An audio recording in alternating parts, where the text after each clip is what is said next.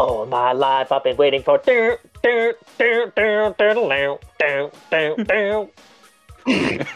så det... Det var... det var så lige... Det var, det var nok faktisk den, den, den mest sådan, livaktige af de her introduktioner, vi har haft indtil videre. Med, det var også et medley. Med sådan et, et Kimball, et Kimball medley. Vi manglede kun modem-lyden fra offline-stablen. Det var det eneste, der manglede. Ja, der var, der var øh, nemlig både Foo Fighters og øh, med det danske band Phonomic Broken Sun, som Kimball rent faktisk havde rettighederne til at bruge som intromusik. Men det kan være, at vi kommer ind på det senere, fordi vores gæst i dag er en af de mest profilerede danske wrestlere ved årtusindskiftet i år 2000. Han har blandt andet wrestler mod navne som Doug Williams, Alexander Wolf, Marcel Bartel, Cannonball Grizzly, og han har desuden været med til at træne mange af wrestlerne fra den tid, og har været en del af wrestling-scenen i Danmark, siden Asbjørn Ries holdt wrestling shows. Kimball, velkommen til. Mange tak skal de have. Og tak for den Øh, intro-musik ja. der.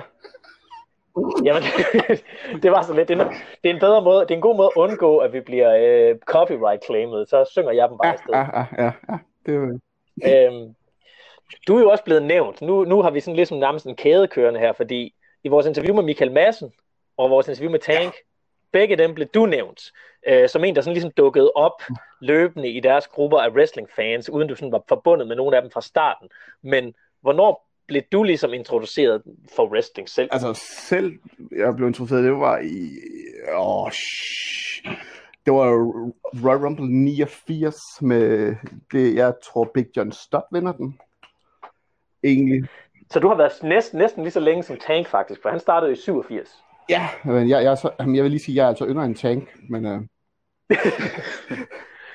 Så du startede som wrestling-fan yngre, ja, men lige altså, jeg vil sige, det er jo svært at sige, at man er fan, når man ser det. Jeg kan huske, jeg så det i fjernsynet, og så, så var der Hulk Hogan med, han var med i Rumble, og tænker, han var da mega sej, han havde muskler, og han havde gult tøj. Det var, det var awesome.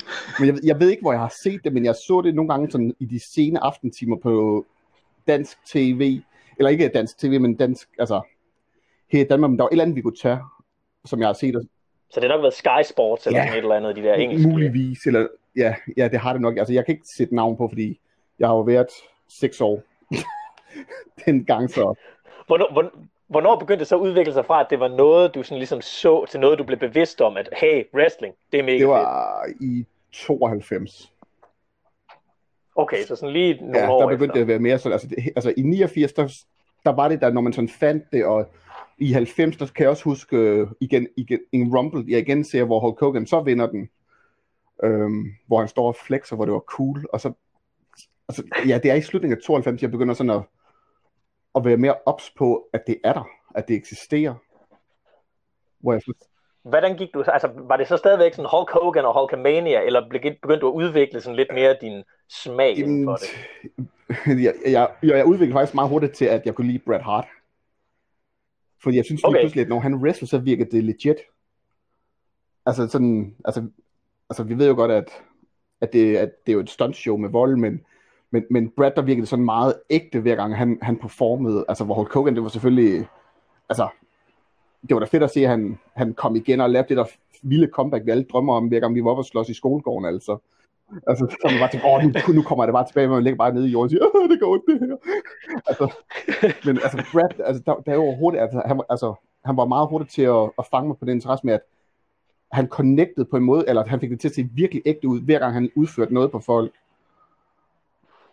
Så du var også ret hurtig, fordi det har jo været sådan lige new generation, ja. øh, Ja. 93-94 perioden, så du, det var der, du sådan rigtig Ja, altså, det var i starten af 93, altså, jeg kan huske, jeg begyndte jo at se mange allerede af de show der, fordi en af de første, første show, jeg var virkelig, virkelig fokuseret på, jeg skulle se, det var King of the Ring 93, hvor faktisk også Mm. Brad går hen og vinder den. Der sad jeg i et sommerhus i Bro, tror jeg, det- tror jeg det var, med min daværende bedste ven, hvor vi skulle se wrestle, wrestling sammen der, og så, så var det jo Brad, der gik hele vejen, og jeg var jo stik tosset, da Jerry the King Lawler tæskede Brad efterfølgende. Jeg var, Hvordan, hvordan så du så det her? Var det bånd? det var, det var havde I- TV1000, tror jeg faktisk, at den har ligget på. Okay. Det var, det var TV1000, vi har, fordi de havde parabol i sommerhuset der, og det, ja, det var, det var TV1000. det er første gang TV1000 er blevet nævnt i de her oh, gennemgange ja. af wrestling-historien. Jeg har mange røverhistorier om TV1000, hvordan de har fucket med os. men, Det, det må du lige uddybe. Det må du lige uddybe. Hvis det er wrestling-relateret, ja, men der var der... Hvis vi så hopper, altså hvis vi bruger TV1000 og wrestling, så har vi jo, jeg ser jo Royal Rumble 94 på TV1000, hvor vi har samarbejdet med de nordiske lande, jo med Sverige og Norge og Danmark. Og så lige pludselig midt i det lort, altså vi har Ries, så det var cool, han var sej dengang jo på sin vis. Men så lige pludselig midt i Rumble-kampen, så er Esben Ries stemme væk. Så jeg sidder og ser Royal Rumble-kamp med svenske, norske kommentering kun. Det var No. bare nederen. altså, jeg, jeg, altså, jeg fatter jo ikke engang, hvad en svensker siger til mig i dag, jo. Så, så det, Og i, i, i den periode var det så, altså, fordi der kendte man vel, så kendte du vel nærmest ikke de engelske kommentatorer i den Overhovedet ikke. Altså, jeg blev først introduceret for engelske kommentatorer. jeg ved, det var sgu da længe efter. Jeg tror, jeg blev introduceret for, for de engelske kommentatorer med VHS-bånd udgave først. Og det jo også i slutningen af 93, starten af 94, at vi begynder at finde VHS-bånd i Fona og i Bilkas, Rodkasse og det ene og det andet jo. Eller, Og der var jo også nogle af dem, der, var, der havde danske ja, der var ham der crazy man med, at, uh, at uh, Ultimate Warrior har tisset i bukserne. Jeg kan ikke huske, hvad han hedder. Han, han var, Jamen, der var, der var en, der kommenterede, jeg tror han kommenterede et Hulk Hogan Ja, best han, han, han, han, eller kommenteret Hulk Hogan, der er en Mortal Hulk Hogan, øh, og så var der noget Undertaker, jeg ved ikke, This is my graveyard, eller hvad den hed, og Nej, det var, det var Undertaker, de døde Ja. gode kampe, og det var Asbjørn Ries, der Asbjørn Ries. kommenterede det. jamen, der, så var det, han, han kommenterede WrestleMania 8, og han kommenterede SummerSlam 92, ham der fuckhovedet. Og, og det siger jeg på en måde, Ja. fordi det var jo hyldende morsomt. Det, Men det var ikke, det var ikke, det var ikke godt, Altså, fra- fra man, Nej, det var sådan en, det var sådan en, kommen, det var sådan en kommentator, der ligesom var en, han var sådan en, der, der lige så godt kunne lægge stemme til nogle Men han- tegnefilm og sådan noget. Altså, det var, han, det, han læste et eller det andet var jo, det var jo en. Det børnevenlig introduktion til wrestlingen.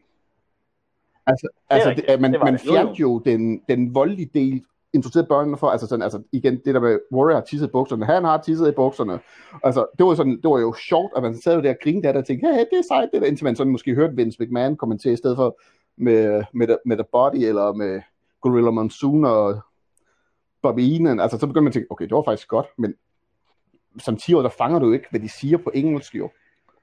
Så, så man savnede jo ikke dengang, før man blev ældre og finde ud af at sige, hov, det var da faktisk lidt mere bedre at høre de engelske, eller at komme væk fra Esben Ries, eller ham tossehovedet der. og, og nu kan man så høre nogle af de her, når vi hører uh, Tank snakke om det, og vi hører Madsen snakke om det, så gik der sådan nogle år, og så begyndte de ligesom at finde ud af, oh, der er også noget Ja. i Japan, der er også Ja, noget ECW, der er også... alt- Hvornår begyndte du at, at gå videre fra uh, Ultimate Warrior, Det der gjorde det også i, jeg tror allerede 93, 94, der, jeg havde jo, der var jeg jo allerede Nå. på Eurosport. Der var der japansk wrestling. Det, var- det Ja, var det New var Japan. New Japan, Jeg, New jeg, Japan, jeg, jeg, jeg ja. masser af kamp med, med Hawk og Power som tag team, var det jo det over dengang. Var det ikke Power, han hed? Animal var der ikke. Jo, det var uh, Kensuke Sasaki som, som Ja, ja, Hawks tagmarker dengang. Ja, Jeg Power, ved, han nu Power Warrior. Power eller sådan noget der, var det ikke? Ja. Ja, dem så jeg Ja, masser af kampe med jo. Ric Flair jo. Og så, og jeg er ikke så god til de der japanske. Jeg har set det, og de dygtige, og de er crazy shits. Men så var der, kan det passe, der var måske Chi- noget, der hed, Chi- en, der hed Chioni, eller sådan noget. Chono. Ja, Chono. Chono var der. Chono var en, Ja. af, de, uh, en af de store dengang også. Ham, han- ham og Muto var vel sådan nogle Great- af dem, der Great begyndte at Muta. komme frem der i de tidligere var også en del. Det så jeg rigtig Ja. meget på Eurosport. Det kørte, var det, var det fredag eller sådan noget der? Det kørte rigtig meget. Så Var det egentlig, var det, var det med engelske kommentatorer, Det var... var- eller var det danske kommentatorer? Det var engelske. På, på Eurosport, der var det, Det ikke mener jeg dansk. det var, det var engelsk. Men jeg ved ikke, hvem der kommenterede det. Var du, var du på det tidspunkt mere vild med at se det end WWF, eller begyndte du sådan stadigvæk, var du stadigvæk meget sådan, ah, WWF er stadig bedre end det her, eller begyndte du at tænke, holy shit, det her, det er... Jeg var, Et helt jeg niveau. alt til mig. Jeg ribbede alt, der hed wrestling. Jeg havde jo også, øh, øh, øh, øh, hvad fanden hed den, Massacre med Abdullah the Butcher jo. Så jeg jo også og så. altså, alt Det var wrestling, helt jeg andet i hvert fald. fingrene i, det så jeg. Altså, så jeg, det var ikke, det fik jeg i Hvor Fona. fik du det? Havde de Abdullah på, the på Butcher? VHS bånd. Jeg kan huske helt det var, han, der var et meget up close billede af hans store overkrop med bukserne langt op over under navlen, og så hans øh, dybe pande der, hvor jeg bare tænkte, hvad er det? Altså vi gik jo og kaldte det udtryk, det var jo blood wrestling, kaldte vi det jo dengang. Der var jo heller, altså, der var jo heller ikke noget, der hed sådan hardcore wrestling dengang, og death matches var vel knap Ja, nok. ting. jeg, jeg ved ikke, hvad ham uh, Abdullah der havde gang i, man. men de der kampe, de var i hvert fald ikke børnefilm. men, men du så det tydeligvis alligevel. Så ikke, men... Ej, men det, var- det, det, var, det var grotesk, nogle af de der bånd, vi fik fat i. Ja, Der var mere, der, de havde uh, Abdullah the Butcher, altså Blood, uh, Massacre Wrestling, tror jeg den hed faktisk, på VHS, og så var der jo ja, nogle af de der SummerSlam 92 og WrestleMania 8. Der var, noget, der var noget mere, vi fik fingrene i også, som var sådan noget anderledes wrestling, som vi selvfølgelig bare så, men uh, man kunne godt lide. Var, var, du, var du en- del af tape trading, da det ligesom begyndte? Fordi det var jo også en ting, hvor folk fik fat i ECW Både og japanske ting. Og ting Både og. Fordi at, altså jeg har Mm. jo altid interesseret mig for wrestling og optaget det, men jeg mister jo lige pludselig, jeg har jo ikke selv TV1000, så jeg kan ikke se pay-per-viewsene. Jeg kan se det på TV3 og der, hvor det går fra WWF til WCW. Det værste lort, jeg nogensinde har oplevet i mit liv, altså. altså, det var da meget cool, jeg tænkte, det var sådan en underdevelopment for WWE's øh, kategori, for lige pludselig så jeg Big Boss, men jo. Nå, ja, der var mange, der sådan ligesom skiftede over. Ja, ja, mellem det var fra den Guardian ene dag til den anden, og så så jeg. WWF, sådan, eller WWE, nej, jo, WWF den ene dag, så den anden dag, så ser jeg WCW, Saturday Night Live, eller hvad det hedder, hvor jeg tænkte, hvad er det? Ja, og, den, og Nej, dengang fik man jo det- heller ikke rigtig nogen Det skete fra den forklaring ene på, uge til den anden, så så vi et nyt wrestlingprodukt på TV3. Så, så, men ja, så, så der var jo TV1000, hvor jeg får det optaget, for eksempel af min kammerat, eller vi mødes i sommerhuset og ser mange af pay Og så går det faktisk over på RTL 2. Ja, ja, ja så ryger det over på lige RTL 2 i en- god årrække. Det kan jeg da huske, det der er helt tilbage fra ROM. Nej, nu, det, går, det går til på Ja, det sidste pay jeg ser på, eller ikke pay på TV1000, det er vist King of Ring 94. Og så tror jeg nemlig, mm. at så ryger vi over til SummerSlam med Brad og Owen i Cage, og den ryger, den ryger på TV2, nej, på RTL 2 siden i stedet for, fordi der mister Viasat jo nok rettighederne dengang. Og hvordan finder I overhovedet ud af alt det her? Fordi altså, det kan jeg jo huske var en ting også, da, sådan, da, da vi begyndte at se WCW Thunder på, øh, på TV Danmark. Det var sådan det der med, hvordan, hvordan fandt man egentlig ud af, Jeg, jeg, hvor op, det her som det sagt, jeg fandtes? opslugte alt, der havde med wrestling. Jeg, jeg, jeg søgte det, jeg stalkede wrestling. Så jeg gik jo næsten fra første gang, jeg fandt et wrestlingblad i en, den politiske kiosk inde i byen, jo, så begyndte jeg jo at, at stalke alle butikker for at se af wrestlingblad. Og så fandt jeg jo Bravo, det tyske popmagasin, og Popcorn, tror jeg også det hed, sådan nogle tyske blade, der, der viste de jo for eksempel allerede Ja. jeg, jeg ved jo ikke, hvor forskudt, at de der shows så egentlig har været fra, fra det blev sendt dengang til de kom på de der kanaler, men så viste de jo faktisk billeder fra hele showet, og så stod der faktisk ned i slutningen, at de blev for eksempel sendt øh, om søndagen på RTL 2 klokken det. Så det var ligesom, der var ligesom et øh, tv-guide på, for hvornår wrestling blev vist. Og det var faktisk det, jeg sådan tænkte, hey, RTL 2, den, den synes jeg, at der har den kanal egentlig. Og så endte man med at sidde og sappe op på det, og, og finde, at der var wrestling med Carsten og Günther Schäfer, der kommenterede jo. Kunne du i den her periode også, altså, fordi nu, siger du, nu nævner du, du havde Ja. en, en ven, der ligesom var med. Øhm, var, var der andre, der begyndte sådan at være en del af dit Jamen, altså-? Jeg ved jo godt, hvor du gerne nok vil hen. Selvfølgelig var der nogen fra min klasse, til, altså, vi, vi havde den der lille klikke der, vi holdt sammen og sad det var fedt. Men uh, du vil nok gerne frem til uh, SummerSlam 95, hvor jeg begynder at videotrade lidt, fordi at jeg finder en annonce i Google Mhm. gratis på en meget specifik Mhm. opslag på en, der søgte SummerSlam 95, der havde været vist på RTL 2, den og den dato klokken det og det, det til klokken det og det, det med optage kodenummeret. Altså hvis, i, i gamle, i gamle øh, hvad hedder det, hvad, ej, hvad hedder det, tv-guides, der kunne man jo se kodenummeret, man kunne indtaste på sin video. Så installerede den sig faktisk automatisk til klokkeslætter, eller op til det gældende program jo. Ja, det var fancy. ja, det var Og smart. der var en, der var så specifik, at jeg tænkte, det show har jeg da. Så jeg kontaktede jo den øh, gældende mand, som viste sig at være vores allesammens øh, altså CL-dommer, CL jo. Yes, hvor jeg sagde, Christian jeg har det Lindskjold. show til dig, hvis du er interesseret. Det var han da. Så mødtes vi jo og udvekslede bånd. Sammen dengang i 95, men som selvfølgelig blev noget rodet. Fordi, okay, det er jo så et halvsjov på, på hvor, hvor godt man kan stole på mennesker. Men indgang til mig og, og Lenskjold var jo faktisk ikke særlig god. Fordi vi begyndte jo at beskylde hinanden for at stjæle og lyve, og det viste lige præcis. Men det Hinandens viste sig, bånd, at eller hvad? Lenskjold, han får jo mit SummerSlam. Og i mellemtiden, har, har vi haft WrestleMania 11 her? Før SummerSlam 95? I- Jo, jo. Fordi i Nej, 94 har vi 10. Nej. Har vi Så det? i 95 der har vi WrestleMania 11. Så WrestleMania 11 eksisterer. Ja, WrestleMania 11 det eksisterer i 95. Yes.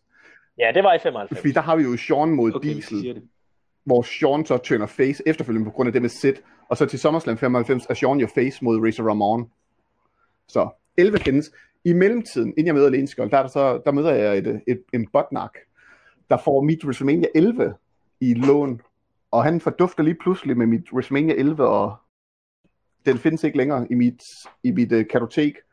Jeg møder så Lenskjold, der vil gerne have fat i SummerSlam 95, og jeg siger, det må du gerne. Hvad har du, som jeg kunne have interesse i? Han har WrestleMania 11. Jeg tænker, åh oh, fedt, den har jeg jo mistet.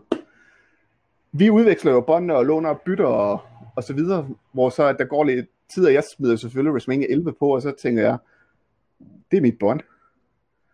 Yes, yes, han har givet mig mit eget bånd, simpelthen. Fordi at, altså, det er nogle, de der VHS-bånd, det var noget med, så puttede du jo noget, et stykke, en papirskugle, du kunne knække noget, en sikkerhed på den, så den ikke kunne optages på. Og så har jeg, så har jeg smidt en papirskugle i og et stykke tape på, og så kunne ja. Jeg optage på det. Og det bånd modtager jeg jo lige pludselig igen, og tænker, og det er min optagelse, det er min måde at optage på, og det er mine RTL 2 ganske private reklamer blogge, der ligger i båndet, jo, kan jeg jo godt regne ud. Så jeg tager jo fat i ham lige skal der og siger, Hvad, hvorfor har du uh, mit bånd? Jeg vil gerne have mit uh, SummerSlam tilbage, og han vil have sit WrestleMania tilbage, og sige, det får du ikke, det er mit. Det viser sig så i mellemtiden, altså inden at, vi, jeg tror det er noget med, at vores fælder lige kommer sådan op og churnes lidt. Det viser sig så, i mellemtiden har jeg jo så fået en anden kammerat, eller ikke, det var kammerater så meget sagt. Jeg har lånt et bånd til, som så har byttet det til, til Christian, som så har lånt byttet det til mig for mit eget bånd. Så mit bånd var lige pludselig blev en byttehandel til, at jeg betalte mit eget bånd for at få mit eget bånd af en, anden, af en tredje person jo. Det er altså virkelig sådan en, en, en skyggeside af tape trading, vanvittigt. Altså, det endte jo også med, at mig og Christian, vi, sådan, vi, vi snakkede ud om det og sagde, okay, den, den dude der, han er jo, Gud hjælp mig ikke til at stole på. Altså selvfølgelig så har man jo måske sådan lidt, altså vi havde jo måske lidt den der, lidt skuling til hinanden og siger, kan jeg stole på dig, hvor vi sådan viser, altså vi har ren mel i posen, at vi begge to kan høre, at vi blev snydt af den her mellemperson her jo, som, øh, som havde jo alt Ja. med wrestling i verden, som han kunne byde på, men øh, ja, han, var- han var et fuckud, den, den mand der, men øh, det var min introduktion til Christian, at han skulle have et show, så kunne jeg få mit eget show igen, og så beskylde hinanden for at stjæle og, og røve hinanden. men øh, Så, så der begyndte du så at, at kende se, eller have sådan lidt mere øh, inde med, sådan, med andre wrestling-fans i området. Men hvornår begyndte du så sådan at transitionere fra wrestling-fan til også at begynde at wrestle selv? Men øh, altså, ja, nu skal jeg jo passe på, hvordan man formulerer det, men øh, tilbage i 93, så begyndte man jo med det der hygge backyard med vennerne Mm. i sommerhuset der. Der brugte vi jo en hel sommerferie på at springe ned op for sommerhustaget oven på hinanden på et par dumme, tynde madrasser der jo. Øhm, Fra taget. ja, ja, vi, vi stod på sommerhustaget, så sprang vi ned Så det er rent Mick Foley. Det var det faktisk. Før jeg vidste, hvem Mick Foley var. så ja, jeg har altid sådan været lidt øh, den der adrenalin junkie der. Men vi, der lavede vi ret mange ting. Altså vi lavede, altså, vi lavede det, vi, jeg kalder a live wrestling. Fordi det var sådan noget, vi, altså, vi lavede sådan noget helt fucked up, lock up for eksempel. Og så sagde man move, så sagde den anden, hvad? Så siger man suplex. Så, så tog vi fat, og så siger den, okay, så tog man jo fat, og så lavede vi suplex, og så kørte vi sådan lidt videre, så sagde den anden move, hvad? Og så siger man øh, body slam, og så laver vi et body slam. Altså sådan, det var sådan, vi, vi legede det der i 93 og et par år frem. Og så, Så det var sådan de mest basale ting, man ligesom kunne, og så kunne man bare, man havde ingen anelse om, hvordan wrestling egentlig fungerede. Det var bare, der er nogle moves, den ja, laver. altså, ja, fordi altså, jeg har altid sådan haft en god... Øh, øh, jeg analyserer ting ret meget og, og holder øje med teknikkerne allerede dengang jo. Men mm. det, altså, jeg vil sige, altså, selvfølgelig vidste jo ikke beskyttelseselementet i det, altså hvor farligt det var, fordi vi lavede jo også Tombstone Piledriver, og den gik jo også galt en gang imellem, altså. Så, så løfter man sin kammerat op, og så lige pludselig sidder foden fast imellem de to madrasser. Så mister man balancen, så planter man hans hoved lige ned i øh, græsplænen, fordi madrassen er splittet fra hinanden jo. Eller når man lavede back body drop på ham, og man lige pludselig blev stærkere og stærkere med tiden, så man endte med at tyre ham hele vejen over i sengkanten, i stedet for, og så han ramte med hele ned i sengkanten, og lå der og vrælte, og man tænkte der som 10-årig, jeg tænker, jeg trøster ham ikke. altså, Var du, var, du, var du allerede på det her tidspunkt begyndt selv at komme til skade også?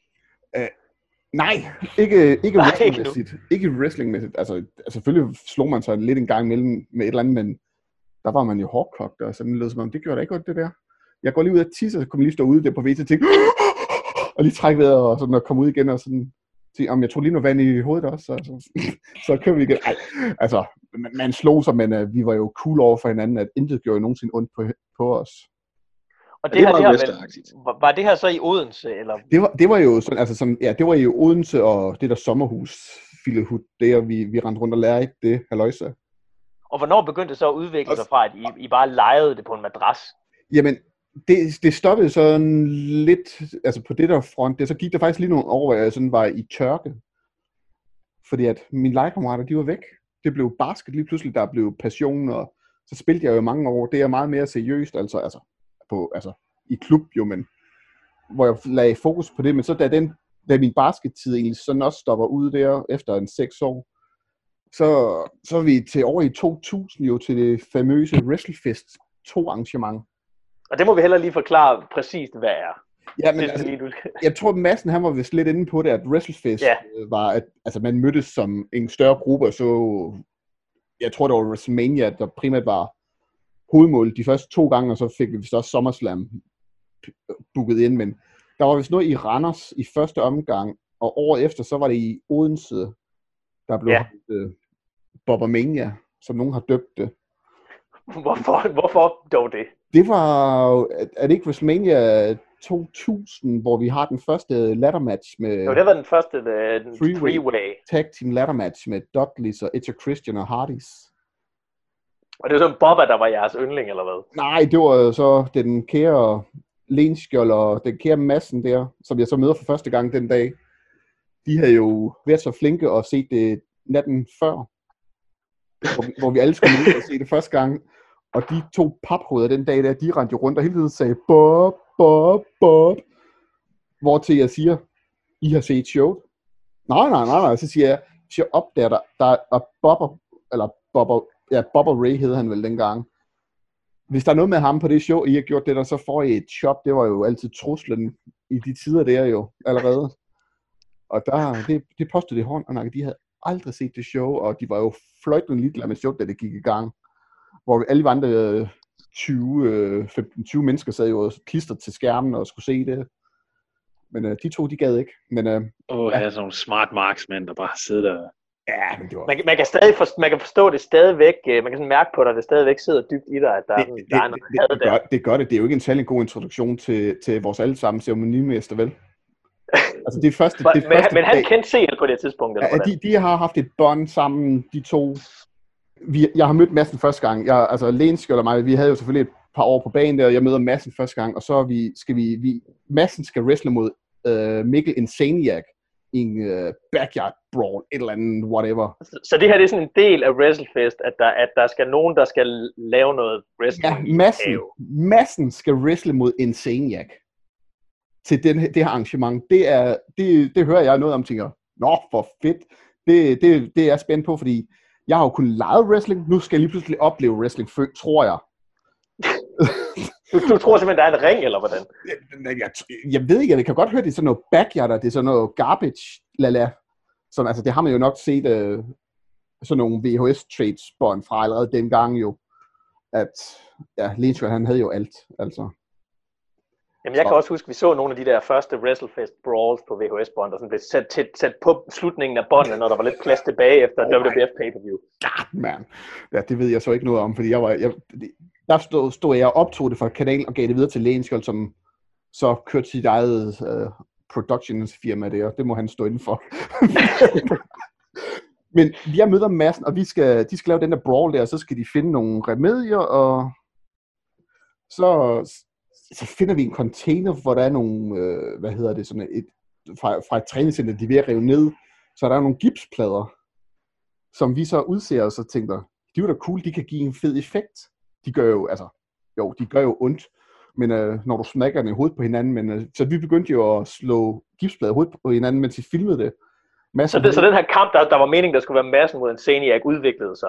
det, nej, men, vi, er, vi er ikke engang kommet til et punkt, altså vi er ude og er med til den her kamp her til ham der. Og I begynder bare at slå den i hovedet på, slå dem i hovedet på hinanden. Vi, vi smadrede en hele containers indhold i hovedet på hinanden, mig, Madsen og, og Lenskjold.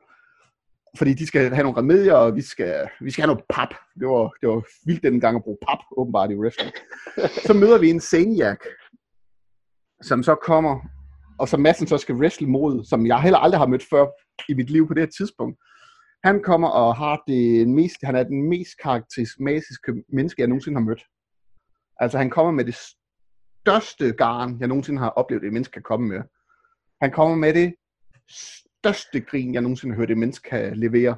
Og så kommer han med den største rulle pigtråd, jeg nogensinde har set i mit liv. og så, så siger massen, så, det er også to, der skal have en kamp her i aften, eller senere, hvor jeg godt kan begynde at fornemme massen, han sådan lidt, det var han ikke sikker på. Det udvikler sig til, at vi selvfølgelig skal finde noget mere til deres kamp, og vi tager så også Mikkel ud og smadrer nogle, nogle gipsvægge i hovedet på ham jo, og synes, det er skidt sjovt, og vi har en biltur rundt i hele byen, vi får det samlet, og vi laver alt muligt bullshit i løbet af dagen. Og ja, det udvikler sig til, til noget wrestling, men så lige pludselig udvikler sig til, at Madsen siger, jeg skal ikke wrestle mod Mikkel. Man er jo sindssyg. Altså, sagt på en, på en pæn, høflig, ærende måde at sige, at man er jo sindssyg, ligesom, han er ligesom sindssyg som Mick Foley. Altså, Han vil, han vil tillade, hvad som helst sker. ja, og han, han kommer på et tidspunkt ind, Mikkel kommer jo lige pludselig ind i stuen, hvor vi sidder og ser noget random wrestling med pigtråd rundt, rundt om hele kroppen. Ja, og, altså hele stuen der, at folk er jo lamslået og sådan ting. Hvad, hvad, hvad foregår der? Og Mikkel sætter sig ved siden af mig, og jeg sidder med den her mand med pigtrøje, og jeg tænker, hvad er det? Og massen har jo givet op, og det ender jo sådan set med, at hele dagen bliver til, at det bliver sådan en masse brawl, vi skal lave, fordi massen skal ikke lave noget med Mikkel. Jeg, jeg tror, han, han tjekkede lidt out der. Men det viser sig meget hurtigt, at Mikkel finder ud af, at jeg kan da godt lide at, at slå mig. Så han, han, han giver mig for eksempel i løbet af dagen, random, hvor vi er ude og filme noget, noget, noget BS, giver han mig for eksempel en chokeslam på en græsplæne. og så kan det ligesom kun gå i en retning jo. Så kan det kun gå i en retning. Så, så vi fortsætter, vi laver den her famøse brawl lala krabbefest. Og det tager jo overhånd for mig. Jeg har aldrig lavet sådan noget her før på det her niveau. Altså, niveau. det var jo, og hvilket niveau det er. Jamen, det, det var jo fantastisk. Vi, altså, det var et niveau til, at vi havde jo øh, Lenny the Benny med, altså, som var, hed, var Lennart. Morskis kendt fra Asbjørn Ries. Ja, Mortis. Ja, han var, faktisk, han, han var faktisk en del af Asbjørn team dengang. Det var Mikkel jo også som Insaniac. Og Ja. vi, vi havde vi Agent Orange, Thomas Bager, tror jeg han hed. Havde vi det er også et klassisk navn fra Asbjørn Ries. Ja, havde vi jo inde over, og jamen, der er alt muligt BS, vi laver den dag, og, og jeg synes jo lige pludselig, det her, det skulle da meget sjovt, at stå og, og tilskyde hinanden med pap. Det, det kan vi da lave en hel øh, film ud af, tænker jeg, så vi må da, vi må da, vi må da tage en suplex fra, fra Mikkel, tænker jeg. Så jeg siger til manden, suplex. Eller han siger suplex til mig, undskyld, nu, nu forvirrer han siger suplex, og jeg tænker, suplex på en græsplæne? Jamen, jeg har jo kun lige fået en chokeslam. En suplex, det kan da ikke være værre, vel? Det er så, når man får en, en brainbuster, fordi man ikke kunne finde ud af at hoppe med dengang jo. ja. Jeg var jo vant Er det, ikke, det. er, det ikke også i den, er det ikke også i den her kamp, eller hvad kamp, eller hvad man nu må kalde det, øh, at du pludselig beslutter dig for at tage en jackknife powerbomb? Jo, det var jo så lige efter suplexen, fordi da jeg så lander, jeg tænkte, "Ah, det var da ikke slemt.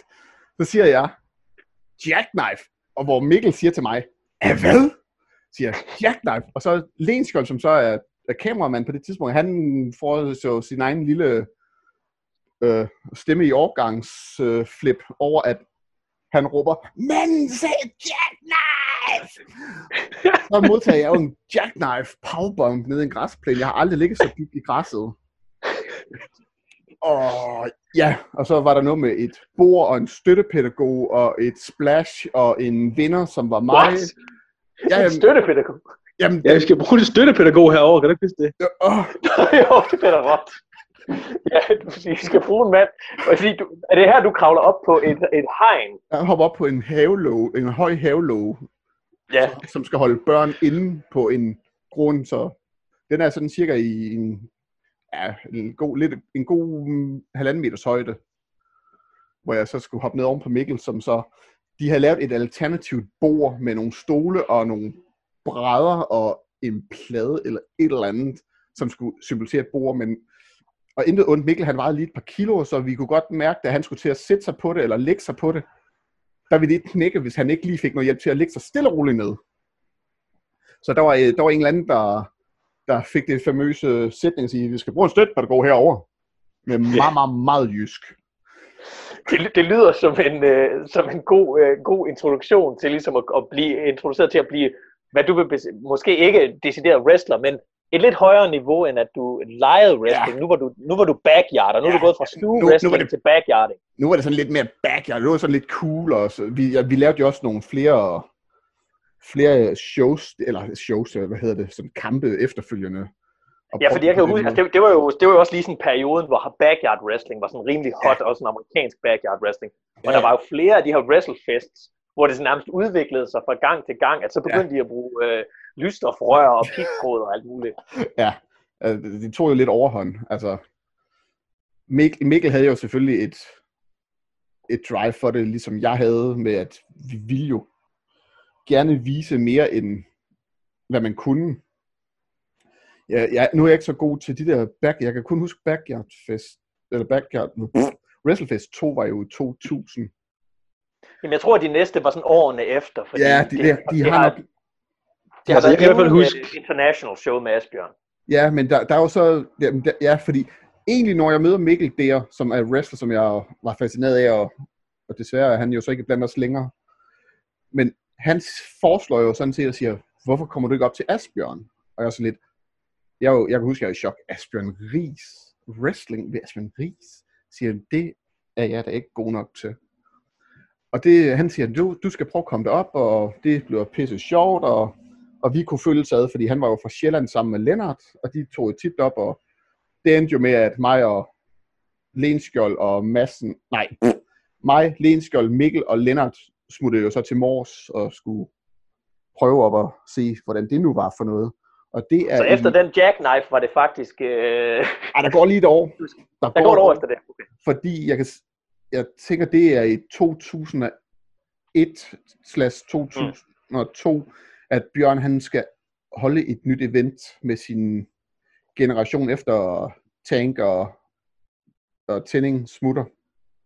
Ja, fordi Chaos og Judgment Night og Tank Ja, øh, og Chaos, de, de er jo ikke med nej, øh, så, så i han, den nye generation, der vi ligesom begynder at følge, følge med i, hvad der foregår. nej, så, så var der kommet en anden generation.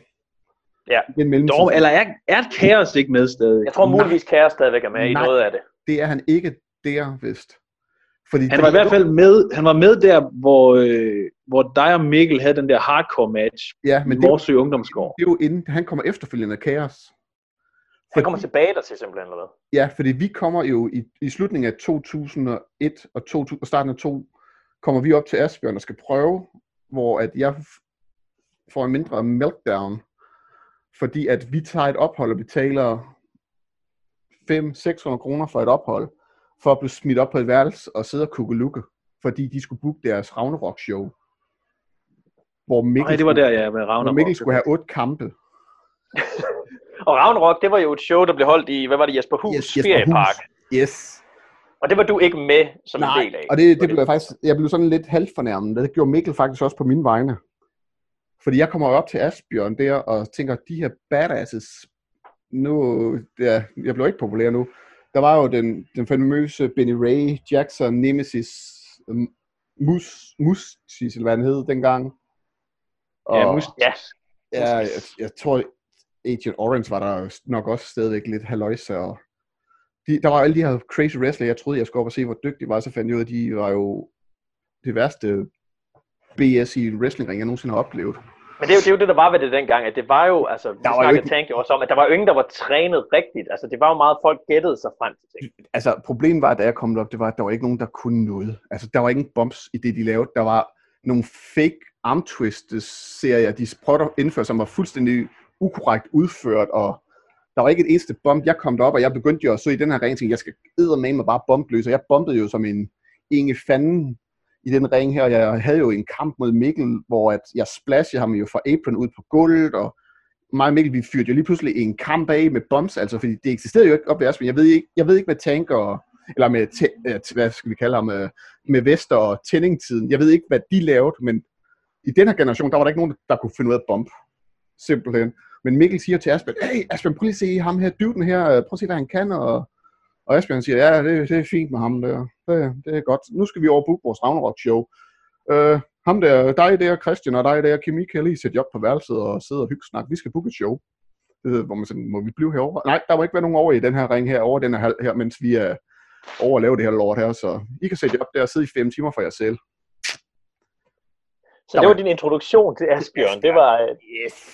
Men, men du fortsatte jo med at være en del af, ja. af Asbjørns wrestling, fordi du var jo med ud til nogle af de her shows, som holdt rundt Ja, fordi vi kommer jo så efterfølgende. De laver deres show, og det var jo vigtigt for dem, at de havde jo tre måneder, de skulle lave deres show, og de laver deres show, som lyder til at være et fuck, uh, fint nok med publikummæssigt, men uh, det der indring, man så fra den dag, der var jo ikke andet end Jackson og, og Nemesis, der kunne levere noget, der lignede wrestling den dag jo, som vi udså. Men vi, vi bliver der jo faktisk i flere år, siger mm. ud, hvor I så bygger op til...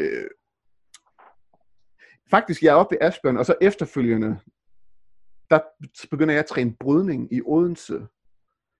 Amatørbrydning. Ja, og der får vi et godt øh, øh, venskab med klubben, og vi får faktisk nøgler til stedet, så vi kan træne wrestling. Så vi trænede jo sådan set brydning to gange om ugen, og så brugte vi hele weekenden på at, at øve wrestling, fordi at jeg var jo selv lært, og jeg, men jeg havde jo en god idé om at koreografere og se, hvad det var, jeg så, og fange teknikkerne. Og så kører vi op til Asbjørn igen i slutningen af 2002, starten af 3. Med, og så skal vi han til at lave shows igen. Han begynder jo at, at, at føle sig lidt troet, fordi at han finder ud af, at, at, at, at, at Vester og Tænding har gang i Aarhus. Han finder lige pludselig ud af, at mig og Christian har gang i noget i Odense han begynder at føle sig troet på sin træning, så han begynder jo lige pludselig gerne at have os tilbage og sige, hey, vi skal lave show, og det her det bliver fedt, og vi skal samle, vi skal samle tropperne her i Danmark. Det synes han kunne være skide godt for hans forretning. Ja. Så, så vi tager sådan set op igen og, og træner, og vi, jeg vi er altså seriøst afsted nok to-tre gange om måneden, for det ikke skal være løgn. Og det er jo en meget lang tur at tage hele vejen til Mors. Ja, og det her, det er altså i, i næsten et, over et år, vi gør det. Og Bjørn siger faktisk, ved du hvad, drenge, hvis I kommer otte gange på et år, så får I en god rabat. Efter lige knap to måneder, så sagde Maja Lenskjold, vi har været her de her otte gange, hvor vores rabat? Ej, nu skulle vi lige tage og slappe af, og rolig nu på, I har ikke været der så mange gange, og Lenskjold han er meget struktureret. Bum, bum, bum. Datoerne har vi været her. Hvad, vi har ligesom været her de her antal gange, som du har foreslået os. Der var ikke noget at komme efter det her. Nå, vi laver jo international, fordi han er skide bange for træning. Han får fat på tænding nemlig nu. Ja, fordi det med International Show, det er jo det, han holder i Morse Ungdomsgård i 2003. Ja, 3, yes. Og der får han, det er den, ja, den 24. i 5. der. Der får han jo sådan set fat på tænding, eller jeg tror faktisk tænding lufter tanken om at sige, hey, hvad har du gang i det op? At han var lidt sådan nysgerrig for at få en fod inden for at se, altså ikke fordi jeg tror, at Tænding havde lyst til at komme tilbage, jeg tror, han gerne ville bare se, hvad foregik der. Mm. Og, og Bjørn han får faktisk fat på Al og Mike. Det er ham, der kontakter ja, dem. Ja, fordi der, der vender de jo tilbage. De, de tilbage. Miraculous Mike og Amazing Al. Yes, de to gutter vendte jo tilbage, og det var jo på opfordring fra Asbjørn. Efter jeg hørte jo godt, at, at Vester fortæller om, at der er måske, måske været noget udfald med nogle boots og så videre. Men de to her kommer til tilbage og har, vi har nogle, jeg tror vi laver noget WrestleFest 7 op i Asbjørn også hvor ja, de to ja. gutter er der. og de to gutter, de havde jo spændende historier om, om manden allerede der. At de sagde, pas nu på. Pas Vi på, er hvad han seriøst nødt til at finde dem. Vi er nødt til at finde de Vi to. er nødt til at finde de to dudes. Jeg tænker, det er også derfor, jeg hyper dem nu. Det er for lige nævne. Kan du, kan du, huske, hvad de, kan du huske, hvad de hed i virkeligheden? Eller, Allan og altså, som helst? Allan og Mik. Jamen, altså, det er jo så Det er Det er en lidt meget meget tæt på deres nærliggende, men Men det her international show, der wrestler du jo mod Mikkel Insaniac. Ja. I, en, i, I hvad jeg kan huske som værende på det tidspunkt, den bedste danske wrestlingkamp, jeg øh, nogensinde har set. Det er jeg glad for, at du siger, fordi jeg kan jo så sige, at vi har jo allerede haft nogle, en kamp inden da til WrestleFest 7, mig og Mikkel, hvor dig og din bror var til stede. Ja, Hvor I laver the wrestling match for all the wrong reasons. ja. Det, det, det, den må vi tage en anden dag. I er det, skyld, det skal have sådan en hel episode. I to er skyld i, at den danske wrestling scene videotrade til USA i tidernes morgen aldrig kom videre end kamp 1. Der er aldrig blevet Men set det skulle jo andre... være klippet ud, altså. Det, skal Ja. jo være, det, altså, det var jo det var jo fuldstændig uforsvarligt at hovedsendt afsted. Men det er en meget god historie. Det er en god historie at have her bag. Ja, men øh, det, det gjorde i hvert fald, at, øh, at øh, mig og Insaniac og Chaos og Unrerun aldrig blev set af andre. Nej, Det. de, Men der, de der, husker der, kun der, King der, Hans. der lavede I faktisk en kamp, fordi nu siger, nu siger I i en podcast på et tidspunkt, jeg, jeg lytter jo med, men skal man jo. Men I siger faktisk, at I så vores kamp på Bond Trade, eller et eller andet dengang. Men jeg tænker, I har jo været op til træningerne. Så I, Ja, ja, altså, jeg kendte- vi jeg kendte også live. også. Ja, altså, jeg, jeg kendte dig jo også i forvejen. ja, Øh, fra, Jeg kan da huske, jeg var, jeg, jeg kan da også huske, jeg tog, øh, hvad var det, en Staniacs øh, finishing move, sådan en form for reverse DDT, og der var, det var den vådeste Ja, det var jeg også. har været oppe i. øh, ja, Ja, det var virkelig, altså, det er sådan, det er så også, han er jo sådan en, som er sådan gået lidt i glemmebogen. ja, og det synes men jeg er altså, skam.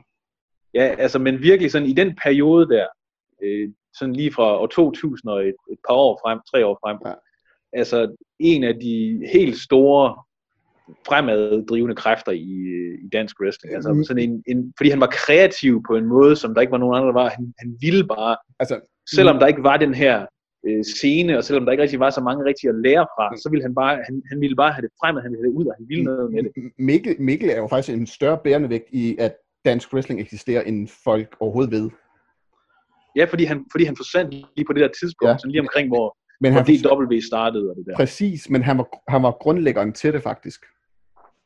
Jamen altså, og bare det, at han også øh, trak dig med ind i det, Ja, og altså- øh, altså har haft en meget stor indflydelse også på, øh, på Altså, hvad i- kan man? I 4 til 5 år fra 2000 af, altså fra back, eller fra WrestleFest 2 i 2000 og op til 2004-2005, der var Mikkel jo sted, faktisk involveret, altså enten op ved Asbjørn, eller i små arrangementer lidt rundt omkring, men han, han, han havde sine egne dæmoner, som gjorde, at, eller personlige årsager til, der gjorde, at han måtte trække sig. Altså, han, det, det er jo ingen hemmelighed, han havde en, en, en hjertefejl, Mm. og Ja. han var jo pace, pace, pace, pacemaker, så det var jo også øh, lege med, med livet som indsats. Nogle gange i det, vi lavede jo, så han skulle passe lidt ekstra på sig selv jo. Men, men nåede han at være med på nogle DW-shows? Ja, det gjorde han sådan set. Men hvis vi faktisk siger, at vi smutter for jo fra Asbjørn, fordi at manden er jo en, en sindssygt klaphat. Allegedly. Ja. for der smutter vi, hvor faktisk at, at Lenskjold, Mikkel, mig, Daniel, jeg har lyst til at sige... Det er Daniel Grønå, kan vi Ja, jeg har lyst til at sige dig, Niels, som jeg gentager. Vi mødes, Øh, ja, altså jeg, jeg, jeg var med til de der, øh, de der tidlige træninger i vi, øh, mødes, vi mødes i Fredericia og faktisk snakker om, lad os starte noget selv. Lad os lave noget uden om Asbjørn. Og vise ham, vi kan godt. Fordi altså, vi havde jo nogle af de, de, bære, de dygtigste folk i, i, i, wrestling, fordi det, der var oppe i Asbjørn, det, det kunne altså ikke wrestle. Så vi startede og snakkede om, lad os få en ring til Danmark. Og vi snakkede med Daniel, og han havde nogle fedt, fedt idéer, og han ville gerne køre videre med det. Så vi startede faktisk i Fredericia og lavede et møde og snakkede om, at vi skal skabe et wrestlingforbund, hvis vi kan kalde det det her i Danmark, eller hvad vi kalder det. Og så begynder vi at køre træninger rundt om i landet. Jeg kan huske, vi tager til Toftelund og, og laver træninger med nogle folk. Og der er Jeg kan du- også huske nogle af de der første Toftlund-træninger. Der var jeg også med til et par på sådan en luftmadras nærmest. Ja, og vi tager til øh, Viborg og mødes med, med JKA, Schøtler, øh, øh, Bomul, hvad, hvad pokker de hedder det op, hvor vi slår os sammen med dem også, og laver Og det træning. er nogle navne, som folk måske ikke kender, men nogle af dem er også sådan, hvis du går tilbage nok i DW og DPW show-resultater, Ja. så vil du også se Så- mange af de her navne. Så er de lidt på det, vi kalder sådan lidt, øh, det vi som betegner som lidt house show, sådan træningsshows. Der er de jo faktisk været, altså, for, der er jo mange folk, der har været med ind over det her wrestling, som har været med til at skabe wrestling, inden vi, vi får, er det, er det vores første show, er det Vild Vinter i, nej, det er Slagmark, vi får først. Slagmark kommer før, øh, Ja. før Vild Vinter. Og så inden vi laver det rigtige show i en hal, der er jo masser forarbejde igennem årene, der har bygget op til, det kunne lade sig gøre jo. Men nogle af de Ja, her er der, det, der, der, der, var jo behov for, at alle de her folk skulle ligesom være der, før at det overhovedet kunne lade sig gøre, og de Præcis, skulle have altså- brugt tid inden. Præcis, fordi vi laver jo alle de der små house shows, som vi kalder træningsshows, hvor faktisk mange folk begynder at komme fra rundt omkring i landet til for eksempel, da vi får en ring i 2005. Det lykkedes jo for Daniel at skaffe os en ring, og vi skaber den her wrestlingforening, hvor vi får en ring. Og så begynder vi at træne sådan rigtig i Fredericia, og der får vi jo masser af gutter med fra hele landet, og vi laver de her små house shows og skaber folk, og der kommer folk og ser de her house show træningsshows fra hele landet faktisk og ser dem. Faktisk til den dag, vi hopper i en stor hal i Langå, der er der jo rigtig mange fra de publikummer, der faktisk møder op i Langå i, i længere tid og ser showsene. Mm. Så vi, havde, vi, vi skabte jo faktisk en lille bitte fanbase dengang jo, med de små shows med nogle af de ligegyldige folk, og som nogen nogle gange ser det lidt som ligegyldige shows, træningsshows, som faktisk var med til at skabe, at der faktisk var noget, der kunne blive et større show på, på sigt. Ja, for det kom jo ikke bare ud af det blå, Nej. at, at der kom, hvad var det, 200 mennesker til Vild Vinter, eller Nej, nej, nej. 50, eller hvor mange det var. Nej, nej, fordi vi, altså nogle af de der træningsshows, vi havde der, altså jeg, jeg ved godt, det er små tal, vi havde der en 30 mennesker nogle gange. Altså nogle gange, så stod vi foran 10 mennesker, og nogle gange stod vi foran 30 mennesker. Men det var jo det var lige pludselig hardcore forumsbrugere, der kom, som faktisk skabte den stemning, der blev til de større shows, da de skete jo. Ja, for der var mange Ja, af dem, der også begyndte at komme til de første shows, for jeg kan jo huske, igen, det nævnte vi også i den anden, men at der, der var folk fra hele landet, der, der vi mødte nærmest nede på Langå station, da Ja. vi kom til Vild Vinter. Det er præ- præcis. Jamen, altså, jeg kan også men- huske til, til et af de der house shows, der var, hvor, øh, jeg kan ikke huske, hvem det var, men jeg tror, det var måske, øh, måske var det der, hvor, øh, hvor det var Raptor og Smackhouse og Kimball, eller sådan et eller andet. Øh, men hvor, hvor, øh, hvor jeg var der, og jeg var vist dommer, eller, eller også lav, var, ellers var jeg ingenting, måske var jeg bare i publikum. Men jeg kan huske, at jeg kom ud, bag, jeg kom ud, øh, ud bagved, og så siger jeg til folk, øh, der sådan står der, så siger folk, hvor mange er der, hvor mange er der, hvor mange er der? Så siger jeg, der er sådan 21 eller sådan noget, og så holdt bare, og hvad man, er der 21 mennesker? Fuck, det bliver fedt det her. Altså sådan, der var den der stemning af bare sådan, at jamen vi gør det, altså igen den der måske, man, ligesom den oplevelse du havde, da du var til WrestleFest, at ligesom, Ja. okay, vi tager det et skridt videre, det kan godt være, det stadigvæk ikke er sådan rigtigt, i anførselstegn, men nu er der ligesom, der er et publikum, der er nogen, der kommer for at se det her, Ja. altså det, er sådan, det, det virker som et rigtigt show. Præcis. Og DW, det er jo så det første Vild Vintershow, øh, og de holder jo, I holder jo sådan nogle shows nærmest, altså i en periode er det vel i starten, hvad er det, 3-4 gange om året? Ja, det, det, det er det. Ja, jo, det er vel 3-4 gange. Der var Vild Vinter, Hedslag og så International Showdown. Ja, det må være de første tre, der var. Ja, Øhm, hvordan føler du sådan trans- transition-wise, at det sådan føles for dig at gå fra, at du, nu har du været med til alle de her ting, Asbjørn shows, alt det her, i forhold til, at DW så starter, og du er en del af det? altså det virker mere showagtigt lige pludselig. Altså det, det får et bedre, altså nu, nu det der Asbjørns show der i, i Halløjse, det var jo foran 30 mennesker og en fuld øh, journalist, altså. Hvor jeg En tænker, fuld journalist. ja, men der var et eller andet. Jeg tror, jeg tror endda, jeg tror Asbjørns show, der var jo noget med, var det 12 betalende, og resten, det var gratis folk. Det lyder rigtigt. Så det, det, var, det var da super fedt at, at wrestle foran. men, Men alligevel så gik I jo på det show ud og gik helt amok. Ja, Ja, ja. ja. Det, igen, jeg kan Ja, huske, ja, der det, det, var det der med, når der lige pludselig er folk, altså, det er jo det, der er i wrestling, altså, det er jo fedt at wrestle foran et publikum, der er der for at se en. Det er ikke fedt at wrestle foran sin familie. Altså, Nej, og det er jo, altså, der er et eller andet, ja, når det er det der med sådan, når det er sådan her familie og venner og sådan noget, så er det sådan lidt, så det æder med med facen, altså, det kan vi jo så komme tilbage til på et andet tidspunkt, at det er jo måske også et problem i, på den danske scene nogle gange, at man har oplevet, at når folk laver wrestling, så er det jo for sin bodies og sin familie, man tænker, men det er jo ikke det, man brænder for, at de skal sgu nok til at sige, hey, hvor du sej og dygtig, men du vil jo hellere have en anerkendelse for et fremmed menneske, der siger, det du gjorde der, det var en fed oplevelse for mig. Altså, du vil give Og folk det noget.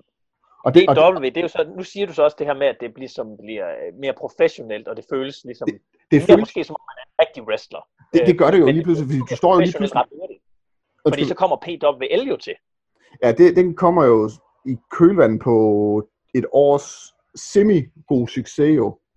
Mm. Hvor man ser, at det hele, det, det, det må jo blomstre, hvor at, uh, Paul New der, uh, Grizzly, kommer ind over og ser, at det danske marked er jo ingen, der har kontrol over det.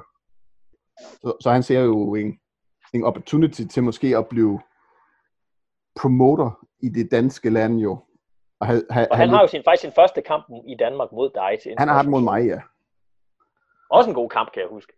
Jamen, den, den, altså, den fortalte en god historie. Det var en fed oplevelse at, at, at wrestle mod ham. Og, var det og, første gang, du var imod en, som ikke var dansker? I, ja. Hvis, altså, jeg må, ikke, jeg må ikke sige, at jyder jo ikke er dansker, så det er det jo nok. wow. Shooting hard. så ja, det, det, var den, det var den første store oplevelse at møde en, en, en dude som ham. Og hvordan gik det så, nu, nu kan man så sige, DW, det var et professionelt niveau over. Hvordan var det så lige pludselig, PWL blev det vel endnu mere altså internationalt, kan man sige. Der begyndte at komme endnu flere udenlandske ja. wrestlere, der blev blandet med de danske. Ja, det, var, det var sådan lidt det, man godt kunne begynde at mærke, at overtagelsen begyndte at ske. At den danske scene begyndte jo ligesom at, at blive skubbet ud til siden, og, og det var de, det var altså vores uh, gæster fra syden, der begyndte at overtage til scenen mere og mere. Altså, vi var jo næsten ligesom mere statister i vores eget land på det, vi lavede jo. Så det var ikke... Fordi der var jo meget med de her PWL-shows. Der kan jeg jo også huske meget, at uh, der, der var rigtig mange kampe, hvor det var Grizzly, eller Chris the ja. Bambi Killer, eller Michael ja. Kovac, eller de her folk, der ligesom ja. begyndte at blive... De, de, de dominerede. De prøvede selvfølgelig på, altså, vi var jo en, en, en gruppe få danskere, der selvfølgelig havde et, et spot, men jeg synes jo ligesom, at helheden i at give folk en chance og have det sjovt med det, de, nogen de blev jo sat på bænken simpelthen ret groft, altså hvor jeg sådan tænkte, så er det jo ikke sjovt mere, altså. Fordi det var for, at vi skulle fremme den danske scene, men nu er det som om, vi fremmer den udlandske scene, altså mere end os egen. Øhm, så det, det, var ikke, hvordan, det var ikke super hvordan, det var da fedt hvordan nok at følte du ligesom tiden var, altså ja, nu siger du selv med løn, altså, altså ja. hvordan føltes det sådan i forhold til, blev, blev man, følte du wrestling mistede noget af sin uskyld, kan man næsten sige, da det blev sådan, at nu skulle det være professionelt, og der var folk, der blev skubbet væk, og Ja, men jeg, jeg, jeg synes jo lige pludselig, at man begyndte at mærke egoer, altså at træde til ret voldsomt, og, og folk begyndte jo at, at vriste næsten af hinanden på godt og ondt, altså hvor man tænkte, hvorfor? Altså, hvorfor kan vi ikke samarbejde om det fælles mål, altså vi har med at fremme wrestling i Danmark som en helhed, men altså, der begynder at være meget fnider, fnader i krone og utilpasset. Altså jeg indrømmer sgu da gerne, at jeg var da dybt utilfreds, selvom jeg, jeg nok øh, altså jeg havde da et godt spot i tingene, altså jeg var meget populær med de udlandske folk, og, og altså Grizzly var stor fan af mig, og, og Whiplash var jo sådan set også, altså de var jo glade for mig, men jeg ja, Michael, Michael Whiplash var jo også indover faktisk på det tidspunkt. Ja,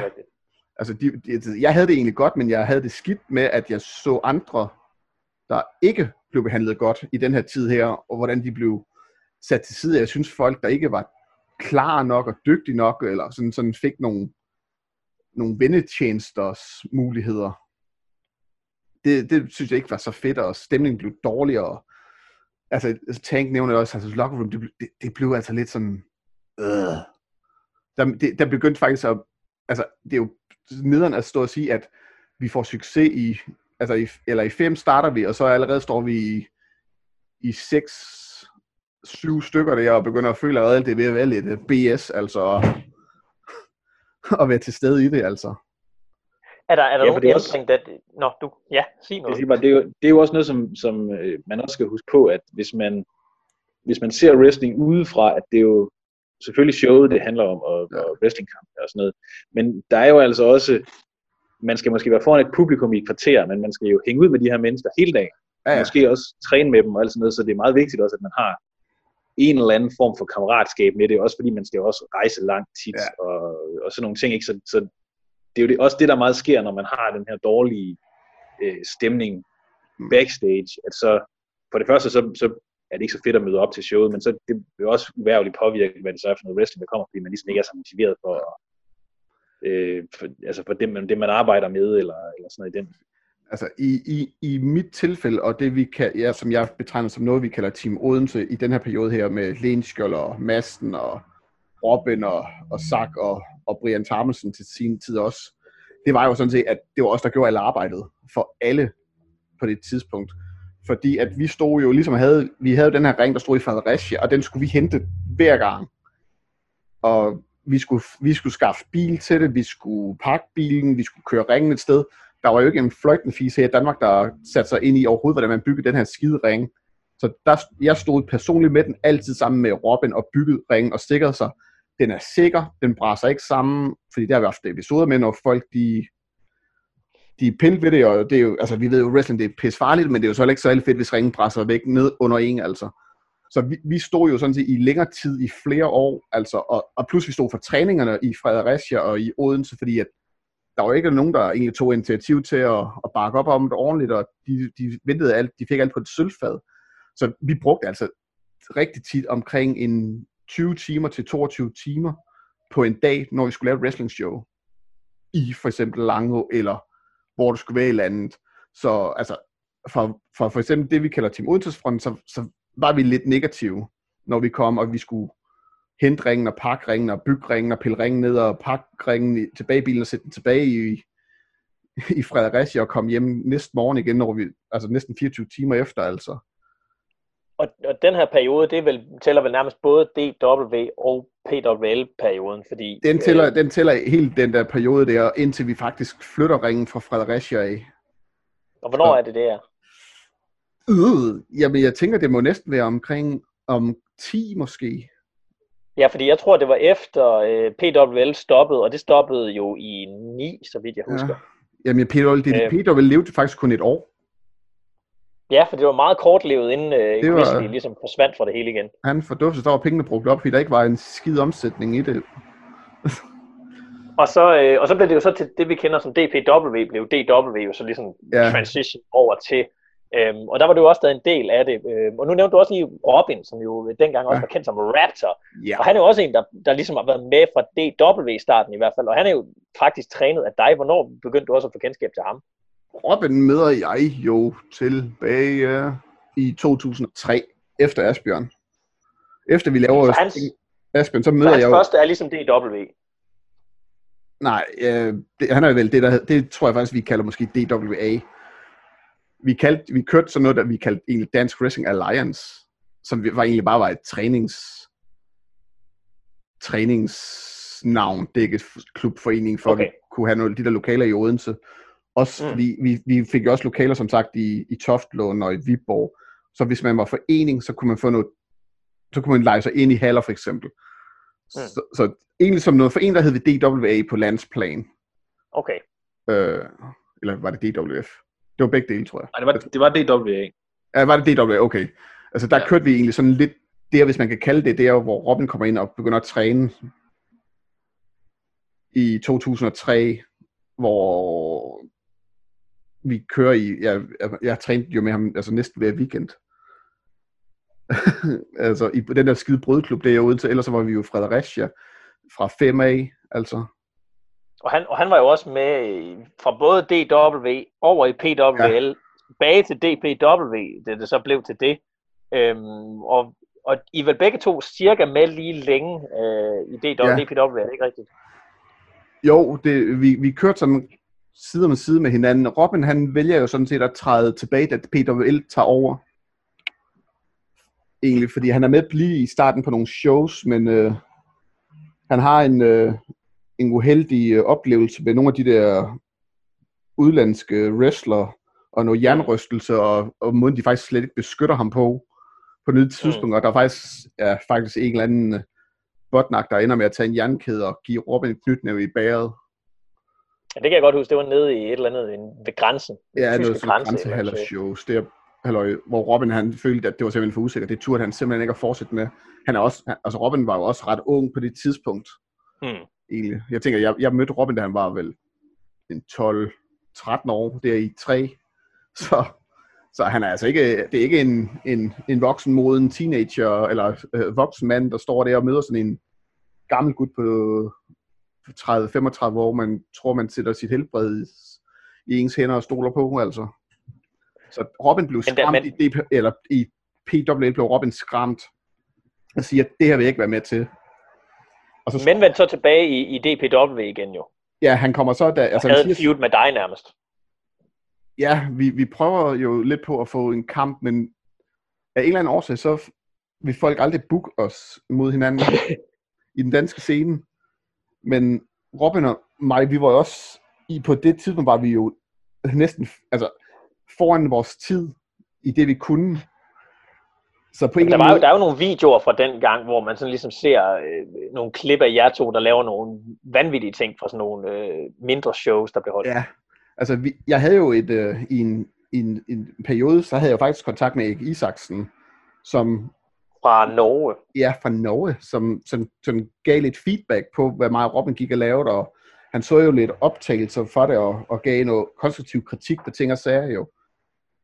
Øh, så vi finpudsede, så vi, vi, mig og Robin, vi kunne jo nogle ting, som mange andre danskere overhovedet ikke kunne.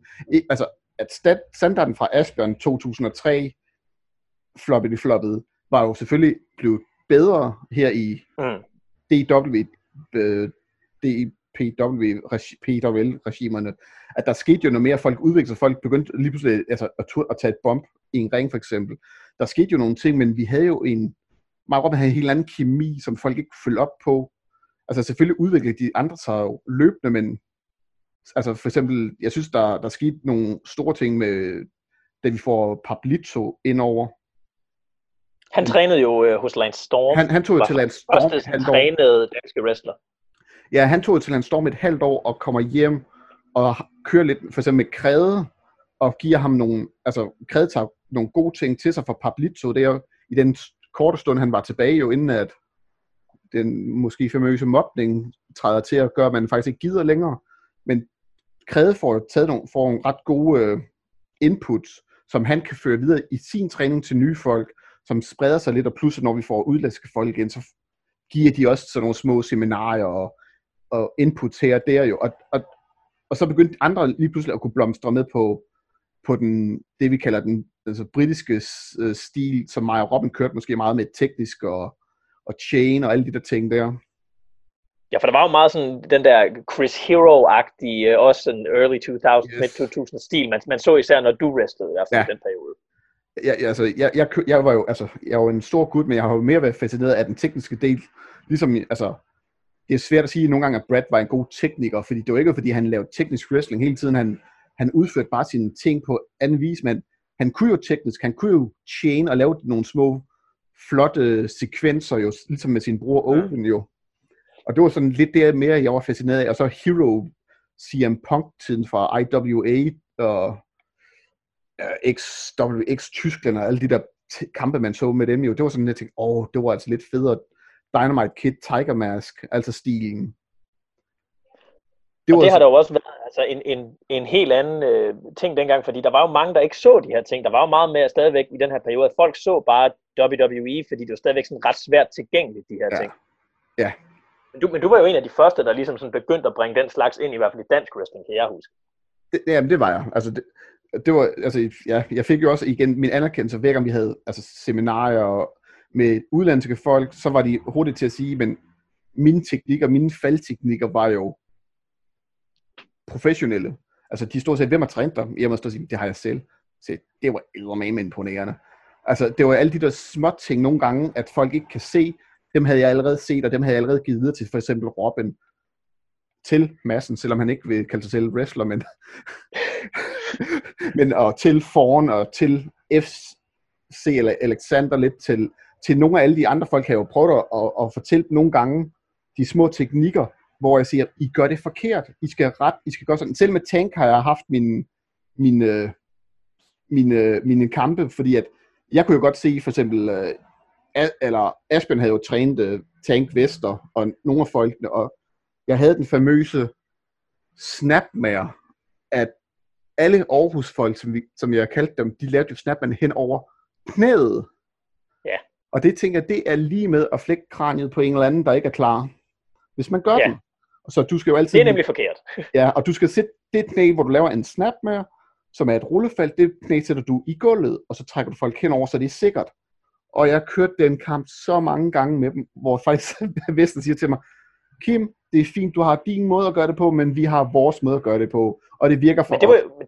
og det var jo meget teknikken dengang. Det var, der, der var ikke nogen, der sådan ligesom havde autoritet Nej. over andre til at sige, at jamen, det her er forkert. Det her det er den rigtige måde at gøre det på. Så der var jo rigtig mange, der gjorde ting meget sådan, Præcis. som de nu lige havde set det og følt det. Men, men du var jo en af dem, der sådan begyndte at træne folk i den periode også. Yes, og jeg, jeg rettede jo alle folk til det, og jeg sagde, og det, det kom jeg også til, det kommer vi også til at se, når vi så mødte de der udlandske folk, der kunne vi jo godt se, at tit mange af dem, der kom nemmere gennem træningen, det var dem, jeg havde trænet på min måde, hvor mange af dem, der var Aarhus-trænet, de fik hook, altså på at sige, det er forkert, det er forkert, sådan skal I ikke gøre, sådan skal I ikke gøre, gør det om, gør det om, gør det om, hvor de så selvfølgelig med tiden fik ændret alle de der små fejl der. Altså, hvor at, så igen, kræde er jo altså i, i min verden, eller i, ja, i min verden, en af de dygtigste danske wrestler, undervurderede wrestler, der er på den danske scene. Men han fangede jo, altså de ting, han, han havde svært ved at lige at lytte til dem fra, fra min side, fordi, hey, det er bare en eller anden skide øh, fynbo, der står og siger det her til mig. Men han kunne jo godt se det, når andre begyndte at sige, at sige, hey, I skal ret dertil og til, sådan, så gjorde Kræde det også. Og han trænede jo også folk videre i det, og fik, fik rettet mange af de folk med det jo. Øhm, ja, og i den her periode, som så ligesom flader lidt ud i, at DPW, der er du i nogle år efterfølgende, efter PWL også, mm. men forsvinder så ligesom også lidt derfra og går over til den periode, der hed Wrestling.dk, som jo var sådan mest en træningsting igen, der opstod i Fredericia. Øhm, Ja. Og der var du jo stadigvæk også i en periode, sådan set nærmest øh, main trainer guy. Sådan, altså, Ja. føler du også mest, at du har sådan en legacy nærmest for mange i den, fra den periode, at du mere, mere end du nærmest var wrestler, at du var træner for mange af dem? Altså, ja, altså, vi, vi, vi starter jo WDK der i 11, 211, fordi at jeg får jo Mm. en jernblødning på, på, på måden, man behandler folk. Jeg synes ikke, det er okay. Altså, jeg er jo et, et person, der synes, alle skal have en chance, og alle skal være til på, på en eller anden måde, og jeg bryder mig simpelthen ikke, ikke om, at altså, man taler grimt til folk. Så der smutter vi jo sådan set dig og mig, og, Og flere. og din bror, og i lidt CL, fordi han var faktisk det, der fik bedre til at fylde over. Behandling af ham, synes jeg var forfærdeligt op fra nogle andre mennesker, men øh, hvor vi starter vores WDK, og starter bare det som noget træning, vi siger, ved du hvad, fuck it, vi, vi får bygget vores egen ring, vi laver noget træning, vi har det fedt. Hvor det så stille og roligt, vi igen siger, lad os starte vores små øh, shows, altså træningsshows, mm. som lige pludselig begynder at vise sig i Fredericia igen, at de begynder altså at blomstre ret hurtigt, med, med der kommer altså mange folk, altså og interesserer sig for det, og sådan tænker, nå okay, jamen så laver vi mere og mere. Hvor jeg sådan i mellemtiden kommer lidt tilbage i DPW og siger, men hey, skal vi fortsætte med at prøve at få det til at fungere, fordi jeg er så skide godtroende på, at alt bare nok skal lykkes hver gang. Øh, men øh, ja, Og den, ja. den periode, hvor du kommer tilbage der til, øhm, er, er, det, er det den periode, hvor du også sådan får en ret voldsom skade? Fordi der er et tidspunkt her i den her tid, hvor du, hvor du, hvor du får en rigtig, rigtig slem skade i hvert fald, som nærmest er sådan hæmmet dig siden. Ja, det er jo... Det må, det må... Nej, fordi vi, vi kører eksempel... Altså, en WDK kører vi jo nogle år, hvis vi vender tilbage til Ja. den. Den kører vi jo nogle år, hvor du spurgte om... om altså, WDK var lidt min baby. Altså, det var sådan lidt, at Mm. min, ligesom min DWA-tid, så WDK var også min, lidt min baby til at træne folk og, og give alle folk en chance, og, og mm. du kom tilbage fra, fra Detroit, og lige pludselig begyndte at Mm. blomstre på din måde, altså, og jeg, altså, Og der er jo folk, der er fra, fra VDK-tiden, som også er kommet, altså Toby Sane for eksempel, han startede jo ud der. Ja, præcis. Øh, vi, vi fik jo mange folk ind, som egentlig blomster i Bodyslam i dag i WDK, men fordi vi Mm. gav folk en chance, vi sagde, lad os kigge på, hvad kan den enkelte person bidrage med på, på bedste vis. Lad være med at udstille folk med sine svagheder, men lad os finde folks styrker. Mm. Og det synes jeg, vi fik i WDK. Jeg synes, altså Fynne, uh, Michael Finn må jeg hellere sige, det er jo, jeg er god til at kalde ham Michael Fynne. Michael Finn, han, han blomstrede igen i WDK, da han, han var jo i DPW, men kom Ja. til WDK, og det var i WDK, han blomstrede. Ja, han, han var ligesom med begge, begge Ja. gårde, kan man. Han rendte jo rundt i det ene sted, og næsten, altså, ej, jeg skal passe på, jeg ikke træder nogen han, lignede, han rendte næsten rundt og havde en parodi af Kofi Kingston med sin Jamaica-bukser deroppe jo. Han vidste jo ikke, hvem han var. Men i WDK, der kom han, og hvor vi sagde, hvorfor kan du ikke være den her onde uh, dude her i, i, i streetbukser og John Cena wannabe, nu ved jeg, Tank han sagde det også. Men kan, kan, vi, ikke- kan vi ikke gøre dig til den her badass der? Og det, det begyndte han jo at køre på vores shows, som vi lavede, som så også udviklede sig. Han begyndte at køre den her onde karakter og finde sig selv, finde Michael Finn, som vi kender i dag, altså, som er the get high bad guy. Han, den skabte han jo der, den selvtillid fangede han jo der. Den selvtillid fandt Tobias stille og roligt med at sige, altså, eller Tobi Sen med, at vi skal bygge på din styrke, din, din, din gode sider, eller din stær, eller stærke sider, og vi siger, men et lille spot mig her, et lille spot mig der, det gør altså, at du er en del af et show, og du giver folk en oplevelse, når at du performer. At, at jeg synes, altså, altså karakteren Sonne, jeg synes, den stank i DPW, for at være ærlig. Du havde ikke fundet dig selv, og selvfølgelig kan, du, kan man heller ikke finde sig selv, hvis man, hvis man får dårlig kritik at vide, i stedet for konstruktiv kritik. Men jeg synes jo, en af de bedste karakterer, der har været i den danske wrestling-scene, det var faktisk Sonne, Sonne Crook, eller Sonne Crook. Jeg ved ikke, hvordan det Sådan udtales. Crouchy. Jeg synes, at det var jo en af de bedste karakterer, fordi at du var jo, altså nu taler vi om dig, og det ved jeg måske er lidt akavet for dig nu jo som host. men du, du blomstrede jo ringen, du er pisse dygtig i ringen, men du kom lige pludselig ud af dig selv og begyndte, og det jeg kalder at, at involvere publikum i det, du lavede. Mm. Og det gjorde lige pludselig, at folk de sådan fik en, en mere interesse i, når du, når du performede. Og jeg synes, at, at jeg synes, at Sonnes bedste arbejde, det var i WDK's regime der, fordi at folk, de, de elskede og havde dig, fordi du brugte dem på den rigtige måde. Jamen det, det er jeg fuldstændig enig i, at der var meget af VDK, der ligesom også lagde øh, grundstenene, kan man sige, i Bodyslam, fordi Ja. det, det vi ligesom kom, altså den første gang vi nogensinde nævnte øh, sådan i plenum over for nogen omkring Bodyslam, det var jo faktisk for folk i VDK, da vi Ja. holdt et møde i VDK, hvor vi sagde ja. til folk, vi har tænkt os at prøve at holde show, vil I være med til det? Ja. Og hvis, hvis, hvis folk ligesom, hvis I ligesom havde sagt nej der, Ja. så tror jeg heller ikke, at vores første show var blevet til noget. jeg, jeg tror lidt, altså nu er det nu ikke for at tage WK store, men jeg tror lidt, fordi at vi i WK jo fandt jo succes i Fredericia med at lave på ungdomshuset, hvor vi snakkede om, Mm. kan vi gøre det her større?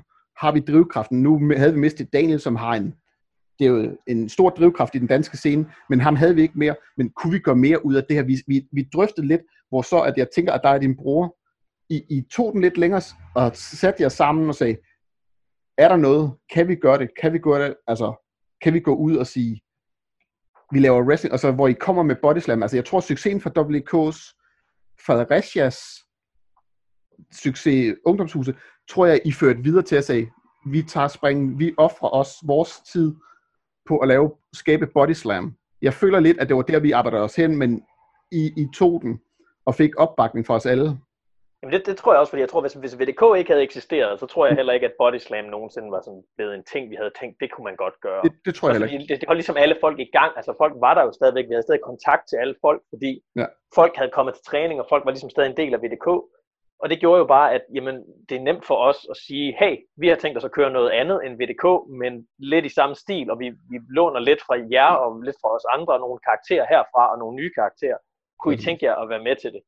Præcis. Ja, det var også, øh, det var også noget af det første, hvor, øh, hvor jeg også sådan ligesom fik lov til at komme ind og være med til at køre et show som sådan. Mm. Altså, fordi det var jo, øh, altså, det var jo stadig ligesom mest dig, Kim. Men stadigvæk, så var det jo, altså, men jeg, jeg, jeg var jo sådan også inde over det på en måde også, sådan, og, og hvis Ja. du havde en kamp på showet og sådan noget, sådan under selve showet, hvad man skulle gøre der, og sådan noget, Ja. ligesom finde ud af alle de der forskellige brikker, som jo mange gange er lidt de samme, om du holder et show foran 30 mennesker, Ja. eller foran 400 mennesker, at der er bare sådan et bestemt, sådan nogle, der er nogle ting, man skal have, der er nogle bestemte mennesker, der skal være der, og sådan noget. Ja. Ja. Så ligesom, at øh, der var nogle, det var sådan ligesom en, en, et test run på mange måder, fordi man kunne godt tillade sig også at lave nogle fejl. Det tror jeg også var en af de store ting med, med wrestlerne, at man følte ligesom, igen fordi stemningen var god, at så følte man også, at jamen, jeg kan godt gå ud og prøve et eller andet, og så hvis det er noget lort, så er det noget lort. Men så ved jeg også, at så kommer jeg bagud, og så kan vi grine af det, og så er det ligesom, så er det det. Altså, så bliver man ikke øh, ligesom mobbet med det, eller hvad det nu måtte være. Altså, man, man kan gå ud og lave nogle fejl, og så samtidig øh, lære af de gode og de negative ting, og andre kan lære af de gode og de negative ting, Ja. ja. de der ting, som vi prøver. Præcis. Altså, Og der, var, og der var jo nogle ret, ret vilde ting, der ikke blev prøvet i den periode, for der var jo nogen, der var i nogle kampe, hvor man måske havde tænkt, det kan de ikke bære, men så lod man dem gøre det. Altså jeg kan da også huske, at jeg havde en kamp mod Robin, der var en, en 30 minutters Ironman match på et tidspunkt, hvor det også bare var for, jamen lad os prøve at se, hvad der sker. Præcis. vi, vi havde jo i WK, vi, altså, WK var jo et, et sammenhold af folk, der ville. Det var jo et sammen, det var jo, altså, vi kunne ikke stable et, en dag på banen, uden at alle hjalp til på den ene mm. eller anden måde, at det var jo der, at folk fandt ud af, at hvis I ikke hjælper til, hvis I ikke er en del af det, så, så vil vi heller ikke altså, lukke jer indenfor, hvis man kan sige det sådan. Altså alle er velkommen, men at man er nødt til at bidrage, for at man har succes som en, som en helhed. Og det er jo også altså, i Bodyslam, hvis der, man, I, altså, I er jo, I, altså, der ligger et kæmpe ansvar på jer, men hvis I ikke kan, folk ikke kan, eller I kan stole på folk, vi kan give en hånd med, eller nappe en hånd med, uden at, ikke at stille spørgsmålstegn, men altså sådan, så kan man jo ikke lave et show. Fordi altså, det, der er jo, vi har jo ikke et, et ring crew her i Danmark, vi har jo ikke et tv-production, der laver det ene og det andet. Det er jo et fællesskab, at man er nødt til at hjælpes ad, og tage, men nogen er nødt til at tage styringen. Nogen er nødt til at tage ansvar og sige, brænder lukker på, så står der desværre, egentlig måske jeg to, der må sige, okay, det beklager vi, den må vi tage, selvom det ikke altid er jer, der har, er skylden til, at det kan gå galt, men nogen er nødt til at kunne, kunne have brede skuldre til at bære det for andre. Det tror jeg også er noget, som der var, som der var meget sådan behov for på det tidspunkt, hvor VDK kom. Ja. Den der fællesskabsfølelse. Ja. Fordi det tror jeg, det var det, der virkelig manglede sådan for, for øh, altså det var jo sådan selve showkvaliteten mellem DPW på den tid og øh, VDK på den tid. Nu er vi selvfølgelig lidt farvet. Men jeg vil sige, at det var ikke nogen, der var ikke nogen stor forskel i hvert fald. Overhovedet ikke. Altså, det, det, det, synes jeg, det kan man godt tillade sig at sige. Altså, jeg vil... Men der var en stor forskel i forhold til, at vi nød det altid, når vi var til de her VDK-shows, hvor der helt sikkert havde været i en periode noget, altså noget, noget dårlig stemning, og nogle ja. folk, der var sådan blevet rigtig træt af at være involveret mm. i wrestling, og en, som var, sådan, de, de gad de faktisk ikke rigtig længere, ja. hvor de sådan blomstrede lidt op igen. Altså for eksempel Thorne, tror jeg ikke, hvis ikke der havde været VDK, ja. øh, at han havde været fortsat så meget længere, som han gjorde. Øh, og han har så også ligesom, øh, han har jo andre ting at lave nu, ja. og, og det havde det faktisk også dengang jo, men dengang der var det ligesom bare, det gav lige boostet øh, igen. Ja, han fik lige der boost af, at jamen, han ville egentlig gerne have det her sociale ja. på den her måde. Altså, vi oplevede jo faktisk i WK, at folk, der havde forladt scenen år for inden, valgte at komme tilbage. Det er rigtigt. Allerede. Altså, ja. vi, oplevede, vi, vi, altså, vi havde da Miguel, der havde haft Miguel, nogle dårlige Martin Miguel kom tilbage. Øh, Final Count kom jo også tilbage. Ja. Massen. Massen kom tilbage. Massen kom tilbage. CL nåede også at komme tilbage. Ja. Altså, der var mange, der havde... var også en del. Ja, han, han, var til, vi lavede noget, der hed Faste Lounge Bash på en skole. Ja. Der var han og oplevede det, og så var han også nede og opleve nogle af dem, vi, altså vi, da vi røg ned ungdomshuset. Og det var faktisk det, han sagde, det var jo mennesker, der gad at være sammen. Det var, det var en stemning for at, at lave noget sammen. Og han sagde, det er det, han brændte for, at han vil ikke bruge sin tid på negativitet og dårlig stemning, men det her, det gjorde, at han havde interessen for at, at komme tilbage. Og han vendte jo også tilbage og var jo også en del af Bodyslam. Ja, han var der med på det første Bodyslam show i... Ja, han var med fra starten af. Ja, ja. Så, og det, det altså, jeg, jeg snakker sådan med ham her i går, hvor vi sådan drøftede lidt, lidt historie, men han sagde jo også, at men havde det ikke været for WK, så havde han ikke sat fod i den, i den danske wrestling scene igen. Og det er jo egentlig ret vildt, når man tænker på, hvor få der måske egentlig ved, hvad Wrestling.dk er. ja. hvor vigtigt det egentlig har været. Men Wrestling.dk, det, det, det, det kan godt være, at det var tre bukser, men igen, egentlig hvad det var, det var bare et sammenhold. Så jeg tænker lige, det er smukt sagt. Jamen lige så tit, at vi lavede egentlig en show, en træning, hvor tit var vi ikke ude at spise sammen i stedet for. Vi sagde, lad os tage mm. ud som en gruppe og spise sammen. Det, det kan godt, jeg ved godt, det, det er hårdt sagt at sige, vi har nogle tunge mennesker i WDK, der kræver lidt mere og kan omgås nogle gange, men vi giver rum til, til de mennesker, til at kan være der, til at kan få lov at blomstre på deres måde, hvor de føler sig accepteret, hvor de faktisk også finder en ro til at, at, at, at, at falde, til, altså falde til ro, at så bliver de ikke så tunge at omgås. Det var det, WDK havde også, for eksempel, synes jeg, det der fællesskab, at alle havde en chance. Jamen altså, det tror jeg da også er noget, vi har båret med os sådan, ligesom videre ind i Bodyslam. Ja. Der med, at den, den vigtigste brik nærmest er, jamen hvis folk ikke synes, det er fedt at være med, og hvis de wrestler, der er backstage, de ikke sådan, de bør ikke være bedste venner alle sammen, men hvis de ikke sådan kan omgå sin anden, uden at det bliver mobning eller et eller andet, ja. Ja. jamen så, så, så skal de ikke være der. Altså, der skal tages hånd om problemer, hvis der er et problem, og det synes jeg, at WK mm. gjorde, og jeg synes, Bodyslam gør det. Jeg har oplevet i tidligere Asbjørn og andre steder, jeg har oplevet situationer, hvor jeg tænker, hvorfor er der ingen, der tager hånd om de her ting, hvorfor er det, hvis der ikke bliver taget hånd om det, så skaber det noget splid, det skaber nogle problemer, og det ødelægger, det er giftigt. Og det, der, der synes jeg, at fra 11 af og til hvor vi er i dag, der tager man dialogerne, der, der tager man, går man til handling og siger, hvad kan vi gøre for, at det her det spiller på et bedre plan? Og det synes jeg, det, synes jeg, det, det kører den danske scene lige nu en god måde at også ligesom uh, bookende det hele på, at, at, at den danske scene har det godt, kan man Ja. sige. Ja, ja. Øhm, og, men så har jeg lige et par spørgsmål, som kommer, og det kommer til at gå lidt tilbage i tiden igen, fordi Ja. det kommer fra øh, Christensen Bundespørg nemlig, og der er lige en lille, en lille ting inden, at Ja. øh, han synes i en lang periode, at du har været Danmarks bedste wrestler, og han husker især en containerkamp på havnen i Esbjerg, og det gør jeg også, den kan vi også lige snakke lidt om. Men hans spørgsmål går på, at da du wrestlede mod Cannonball Grizzly, med blod, sved og springskaller næsten live showet, der kan han huske, at du fik slået en violin i hovedet, og at kampen den blev stoppet. Og han tænkte på, hvad skete der egentlig? Ja, jeg fik en violin i hovedet, men der stoppede kampen ikke. Der, der var den ikke engang gået i gang endnu. Men hvad Øh, stoppede så? Ja, jeg tror, ham der Cannonball der, han var, han var ved at æde hende der, og violisten der, han var sulten. Han har siddet ude backstage for længe. Så han skyndte sig altså til ringen og tænkte, der er en lille snack. Og så tænkte jeg, som den her fantastiske fæs er, hende redder jeg lige. Det var så på bekostning af, at jeg fik en violin til et par tusind i bæret. Og så lidt stjerner og, og violiner for mig. Men jeg kan jo også huske, at den her kamp, den slutter jo Ja, altså- på en, en underlig måde. Der er slet jo ikke noget finish. Nej. altså, Men hvad var, var det en skade, eller hvad var det? Åh, det er, altså, altså, hvis vi skal ved alt, så ved vi jo godt, at altså, en, en kamp har en start og en slut, slutning.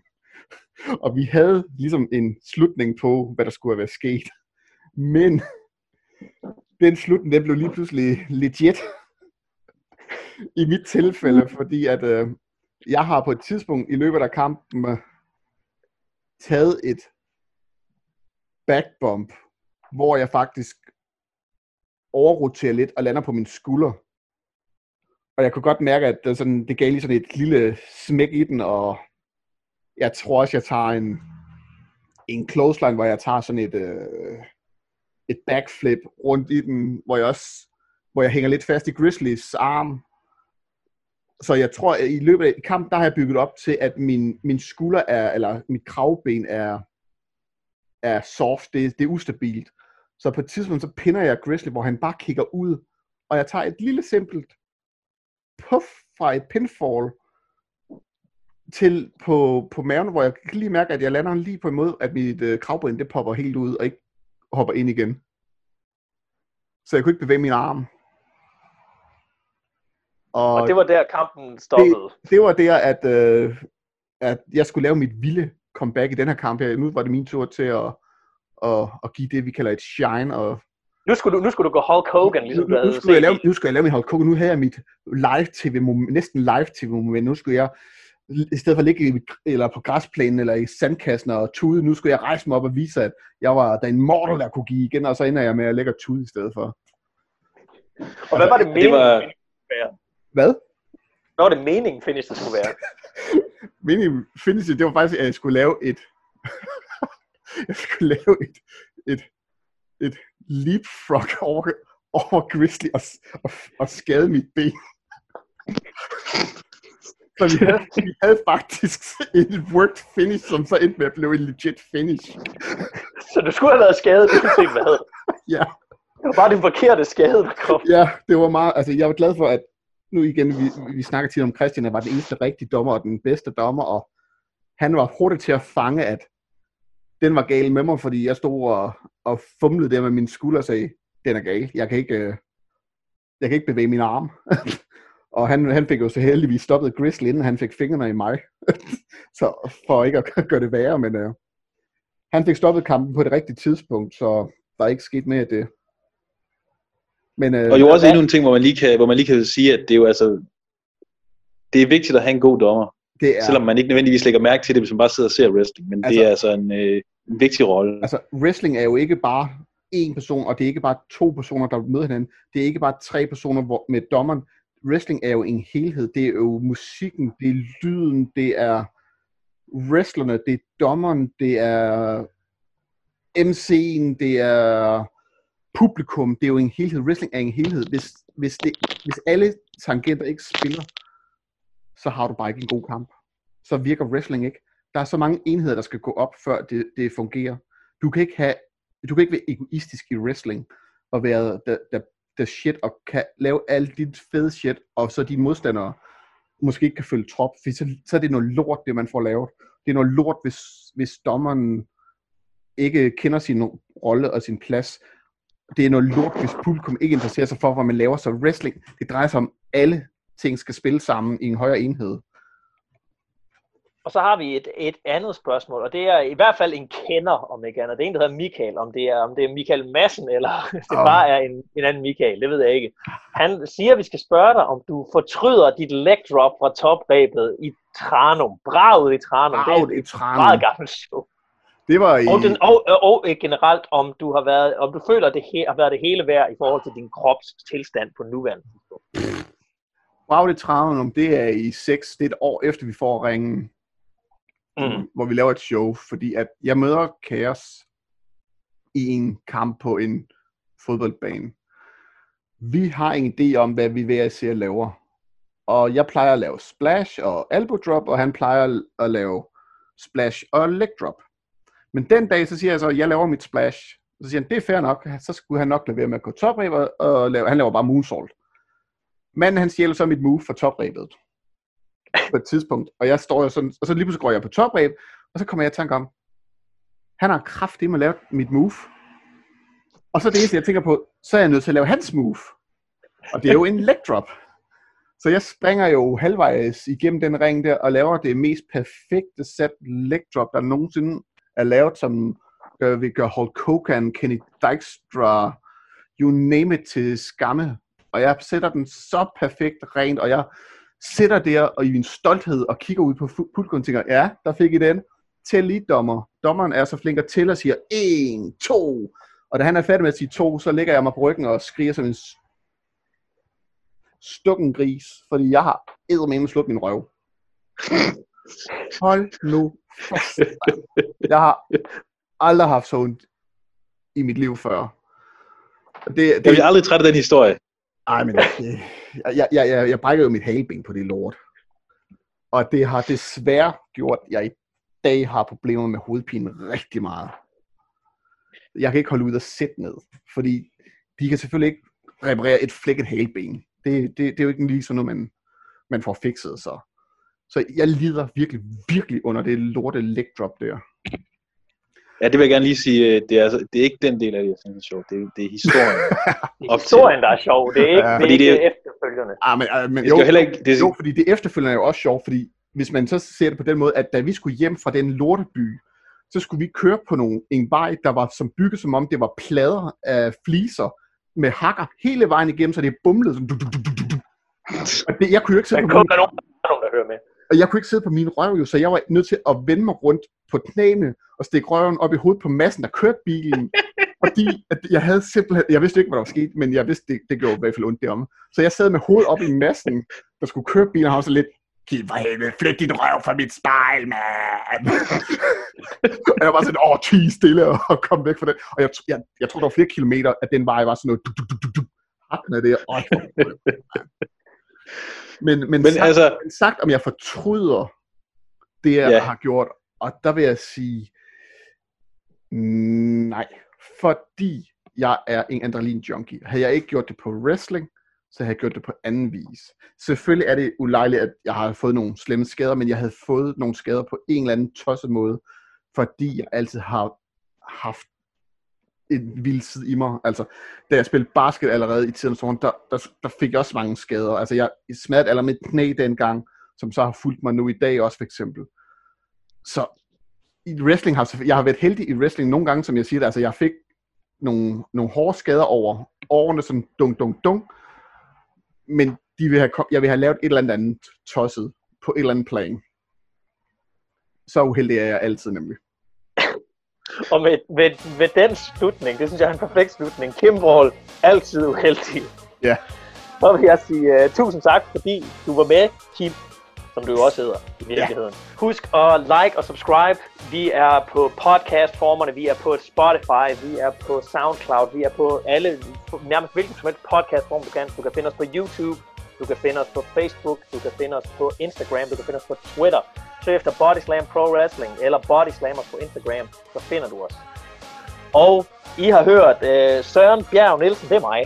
Og den anden mand, der har stillet spørgsmål, er Christian Fus Nielsen. Og